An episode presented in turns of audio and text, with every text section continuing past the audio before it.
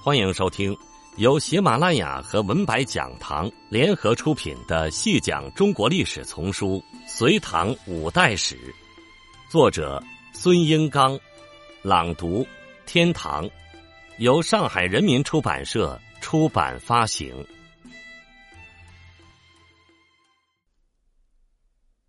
第三十九集，唐朝世界帝国的地位逐渐丧失。导致了思想信仰世界的变迁。与唐朝明显不同的是，宋朝诗中很少出现边塞、骏马和战争。武宗灭佛之后，佛教在中国遭遇重创，从政治和官方学术体系退出了。随后兴起的回归中国古典的思想运动，也同时把佛教等信仰体系排挤到社会下层和边缘。佛教作为政治意识形态的角色基本被消除了，中国丢弃了作为佛教世界中心的地位。在东方，佛教传入日本，成为日本文化的重要组成部分。虽然长安的那些令人震撼的大寺院被日本各宗派认为祖庭，但是随着长安和唐帝国的衰落。已经不可能再对日本等周边世界有精神上的号召力了。随之兴起的新的儒家思想运动，重塑了中国人的精神世界，整个历史的面貌也因之发生了重大的变化。将佛教视为外来宗教，是中古时代反佛者的惯用论述。到了唐朝中后期。佛教已经跟中国文明紧密结合在了一起，成为中国文明的一部分。但是道教、儒家依然常常以此为打击佛教的借口。受到儒家思想影响的历史传述，往往把佛教的形象扭曲化，甚至把佛教的声音消除。比如《旧唐书》等正史，即使我们仔细阅读这些史书。也不会找到太多关于佛教的描述，基本就是几个政治和尚扰乱政局的记载。但是这并不是历史的全部真相。在隋唐时代，佛教是信仰世界的主流，对政治乃至日常生活有非常大的影响。这些影响从《续高僧传》等佛教文献中能看出端倪。在佛道针锋相对的同时，儒学对佛道的排斥和责难也从未间断。在唐代中后期儒家思想运动之前，攻击佛教、道教的人多从国计民生的考虑出发，并没有从理论上根本否定。比如姚崇认为，自神龙以来，公主及外戚皆奏请渡人，一出私财造寺者。每出一赤，因为奸滥；富户强丁皆经营弊益。到了韩愈的时代，持儒家立场的知识分子开始从维护儒家思想正统地位的角度，从理论的高度去排斥佛道。这一时期兴起的古文运动，也可以在这种脉络里理解。齐梁以来，柔米浮艳的形式僵化的骈体文。日益成为文学发展的障碍。开元天宝以后，很多文士提倡用散文取代骈体文。散文是周秦两汉通行的文体，唐人称之为古文。文体的改革实际上是当时政治思想斗争的反应。韩愈、柳宗元等人把道，也就是儒家的道德伦理，拔高到信仰的高度。强调文章写作要弘道服务，所谓文以明道。这既是一个改革文风的运动，又是一个改革文学语言的运动，在思想上更是儒学复兴运动的一部分。站在儒家正统思想的立场上，从理论高度排斥佛道，首推韩愈。韩愈是古文运动的推动者，也是始终反佛的。标志性人物，这两者并行不悖。在他看来，文化、政治、经济、伦理等一切社会秩序，皆须是儒家仁义的体现。维系秩序的，说到底是儒家的道。他认为，天道乱，而日月星辰不得其行；地道乱，而草木山川不得其平；人道乱，而夷狄禽兽不得其情。韩愈将夷狄视同禽兽，认为是人应该主宰的对象。在他看来，佛教的教义是要求背弃君臣、父子。尽生养之道，不是真正的道。他提倡的是先王之道。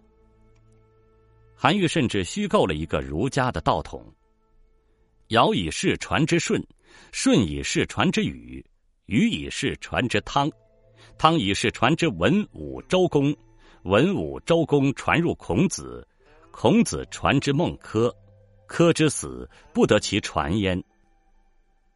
在韩愈架构的这个儒家道统里，将儒家道统追溯到传说中的尧，当然就早于佛教传入中国的时代。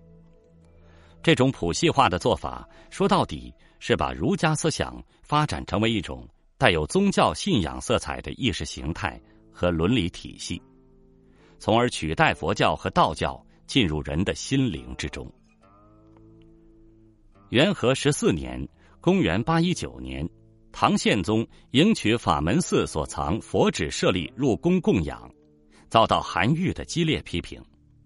他上表表示反对，抨击佛本是夷狄之人，口不能言先王之道，身不能穿先王之服，不知道君臣之义与父子之情。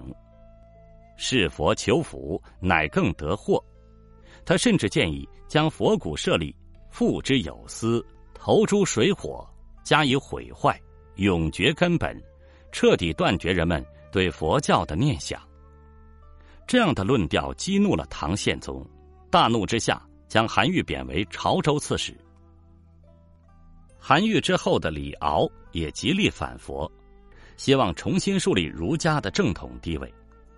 他撰写的《复性书》明显带有抵制佛教思想流传的意图。在佛教的兴盛时代。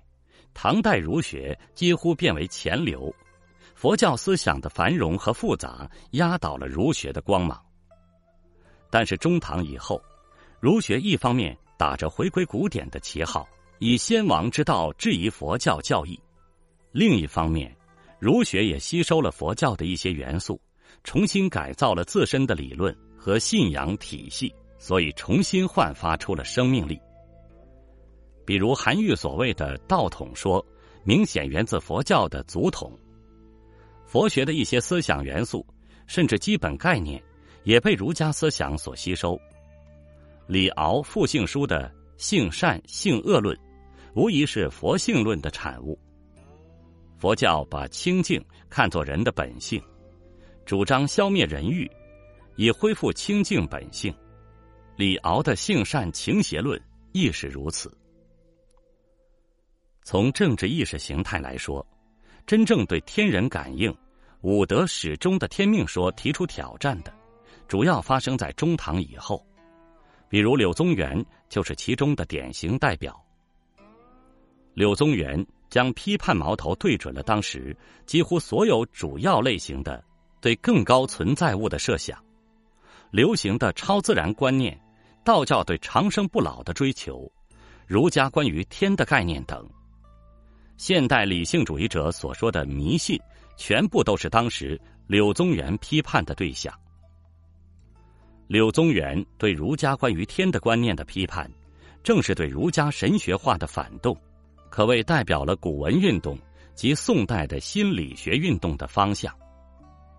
古文运动强调回到原点，不单单是想跳过外来的佛教，回归中华的传统。还在于排除超自然迷信的成分，回归人心和道德。学者们大多认为，这种潮流具有某种人文主义的思想特色。柳宗元批判儒家关于天的概念，中心正是汉代以来形成的儒学与阴阳五行宇宙论结合的情况。在这种儒学体系中，儒家的道和阴阳五行论所诠释的天是等同的。在柳宗元看来，汉代儒学对阴阳宇宙观的接受和采用，是对儒家基本教义的严重侵犯。他有五篇文章专门批驳汉代儒学的这一倒退，对董仲舒、刘向、班彪等人大加挞伐，认为他们是匡乱后代。陈若水认为，从风格上说，柳宗元的批评让我们想到伏尔泰在《哲学词典》《五十人讲道书》等作品中对圣经及其基督教义的抨击。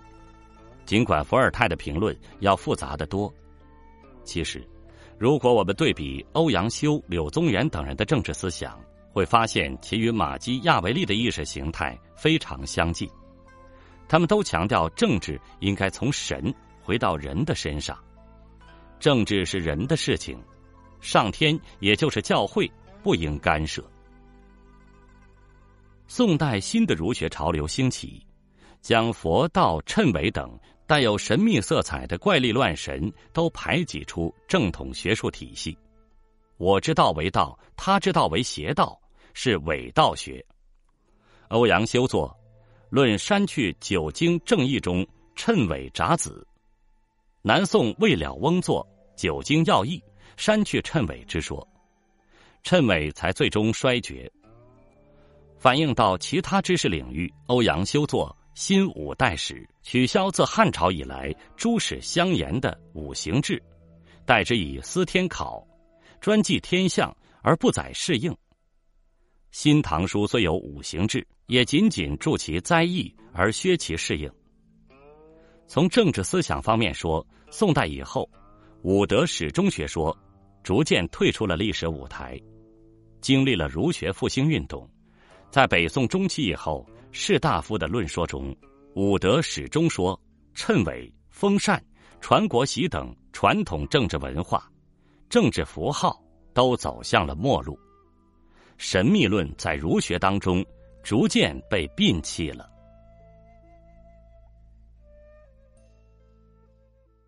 听众朋友，这一集就为您播讲到这里，感谢您的收听。